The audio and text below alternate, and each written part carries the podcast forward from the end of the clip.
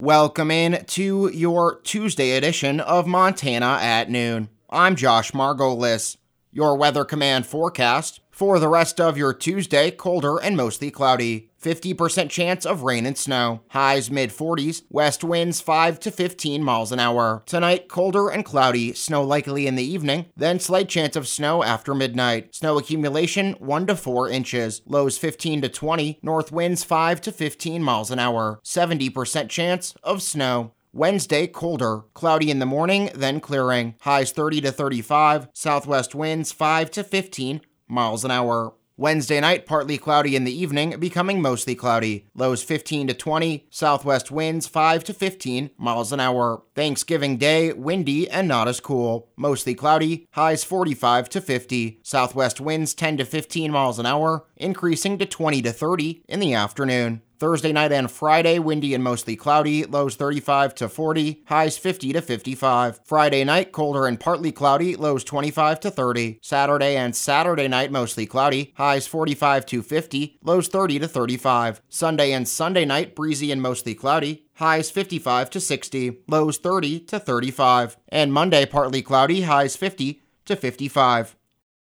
A Havre woman has been sentenced to 25 years in the Montana Women's Prison, none suspended, after previously admitting to causing a head on crash on Porkchop Hill on US 2 in January that killed 73 year old Loretta Park of Havre. Jolie Lynn Landgraf, 30, was sentenced Monday in Hill County District Court by Judge Olivia Rieger on the charge of vehicular homicide while under the influence. Landgraf will receive credit for 242 days time served and will not have any parole restrictions. She is ordered to pay pay over $40,000 in restitution. Monday's sentencing hearing included the reading of victim impact statements from several of Park's relatives. They said she was an invaluable family member and they are still dealing with the aftermath of this tragedy. Park was on her way home after volunteering at the Chinook Senior Center at the time of the crash. Toxicology reports showed that Landgraf was under the influence of numerous drugs, including amphetamine and methamphetamine. Landgraf spoke at the sentencing hearing and said she was sorry and ashamed. For more on the sentencing hearing,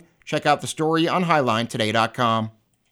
The city of Chinook is preparing for its 36th annual Parade of Lights and 11th annual Festival of Trees. Chinook Area Chamber of Commerce President Daniel Dahl says the festivities are all scheduled to take place on Friday, November 26th, with the parade set for 6 p.m. We'll have all our lights up downtown, and we're inviting all the businesses to decorate for it, so hopefully we get some, you know, good lights for the Parade of Lights. Other events include a vendor fair from 10 a.m. to 7 p.m. at Walner Hall, and a performance from Chinook's Bell Choir at 2 p.m. at First Bank, where there will also be a silent auction from 9 a.m. to 4:30 p.m. Santa is expected to make an appearance at Walner Hall from 11 a.m. to 2 p.m., and there will be a dinner at the Eagles Club at 5 p.m. Montana Fish, Wildlife, and Parks is seeking public comment on proposed commercial bait seining waters. Every year, FWP updates waters to allow commercial collection of non game bait fish. Proposed waters for commercial seining in 2022 can be found on the FWP website. The only proposed change for 2022 is to allow commercial seining in reservoirs in the Arrow Creek drainage in Chouteau, Fergus, and Judith Basin counties. A commercial bait fish seining license is required for persons age 15 or older to seine and transport bait fish for commercial purposes purposes and for anyone who seines and possesses more than 24 dozen non game bait fish. FWP will accept public comment until December 8th via email at fwpfishcomments at mt.gov.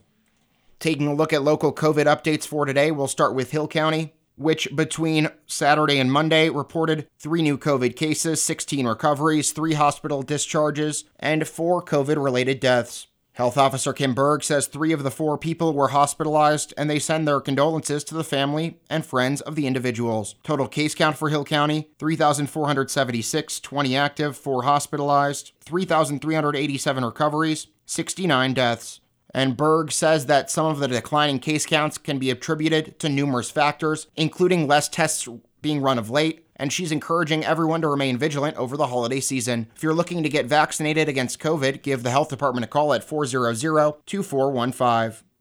Over in Blaine County, between Saturday and Monday, they were notified of 14 new COVID cases and 5 recoveries, as well as a hospitalization discharge and a new hospitalization. They've also reported one new COVID death, but they say that is not a current death it's due to state data cleanup. Total COVID case count for Blaine County 1,490 with 19 active, 2 hospitalized, 1,443 recoveries, 28 deaths.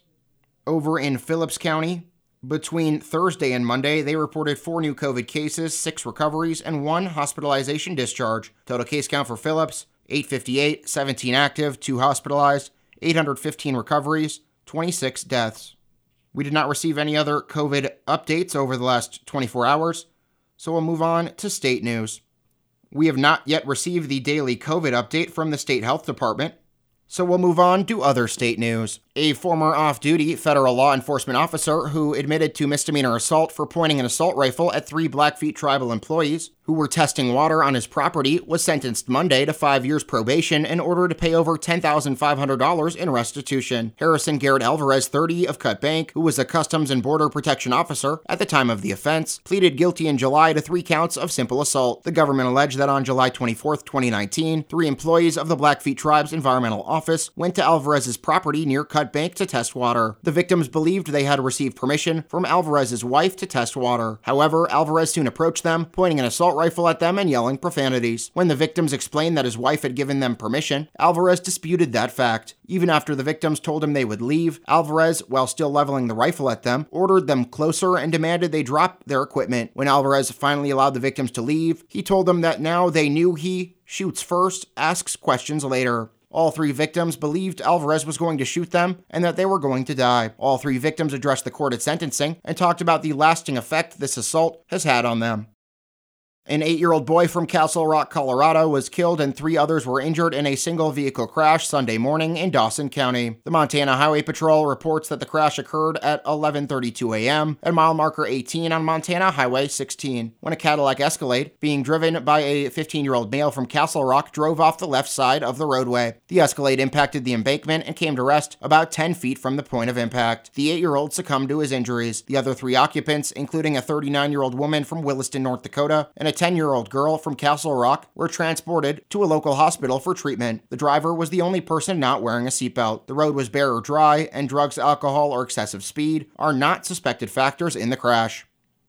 The Montana Free Press reports that leaders of Montana's K 12 and higher education systems convened on the University of Montana campus Friday to discuss strategic goals and ongoing challenges to improve the quality of education for students across the state. Addressing an in person meeting of the State Board of Education, Governor Greg Gianforte gushed about the scenes he's witnessed firsthand this year in classrooms. He lauded the passage of a new law in the 2021 legislature that provides incentives for schools to increase starting teacher pay and efforts to increase financial aid for college students and expand flexibilities in licensing of qualified teachers in Montana. However, Gianforte said the state also faces heavy handed mandates from Washington, D.C. that threaten our schools and students. During board comment, Regent Robert Nystuen, tempered the optimistic assessments of Montana's education system with a gut check called from enrollment figures presented to the regents the previous day. According to those figures, Montana has experienced a 10% decline since 2010 in the number of graduating high school seniors who have gone on to post secondary education. Of those who do, 12% go to out of state institutions and 28% enroll in campuses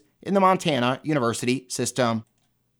NBC Montana reports that a Missoula mother has been charged based on allegations that she murdered her two children, ages 5 and 3. Leanna Gardipee, 34, was arrested Friday without incident after authorities found two children unresponsive in a residence on the 1000 block of Patty Ann Drive after responding to a disturbance call. She faces two counts of deliberate homicide. According to charging documents, the suspect's mother called 911 after receiving a call from her daughter. And now taking a look at wheat prices for today. Daily prices per bushel.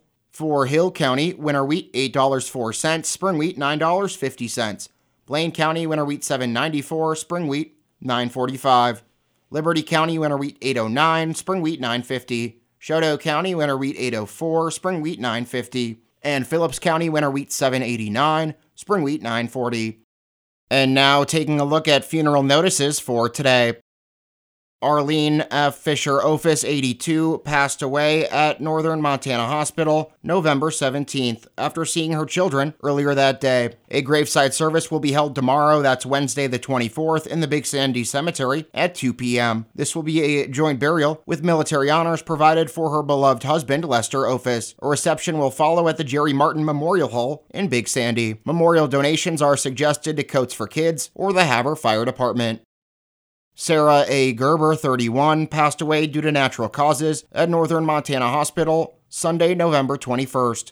Cremation has taken place, and memorial services will be held 11 a.m. Monday, November 29th at First Lutheran Church with Pastor Megan Haywish officiating. Sarah's family suggests memorial donations be made in her memory to the Friends of the Animal Shelter or a charity of the donor's choice. And that does it for your Tuesday edition of Montana at Noon. I'm Josh Margolis. Thanks for listening, and remember, seven days a week, we are your source for news and information. KOJM, KPQX, and HighlineToday.com. Have a great rest of your Tuesday. Stay safe out on the roads, and please continue to do your part to help flatten the curve.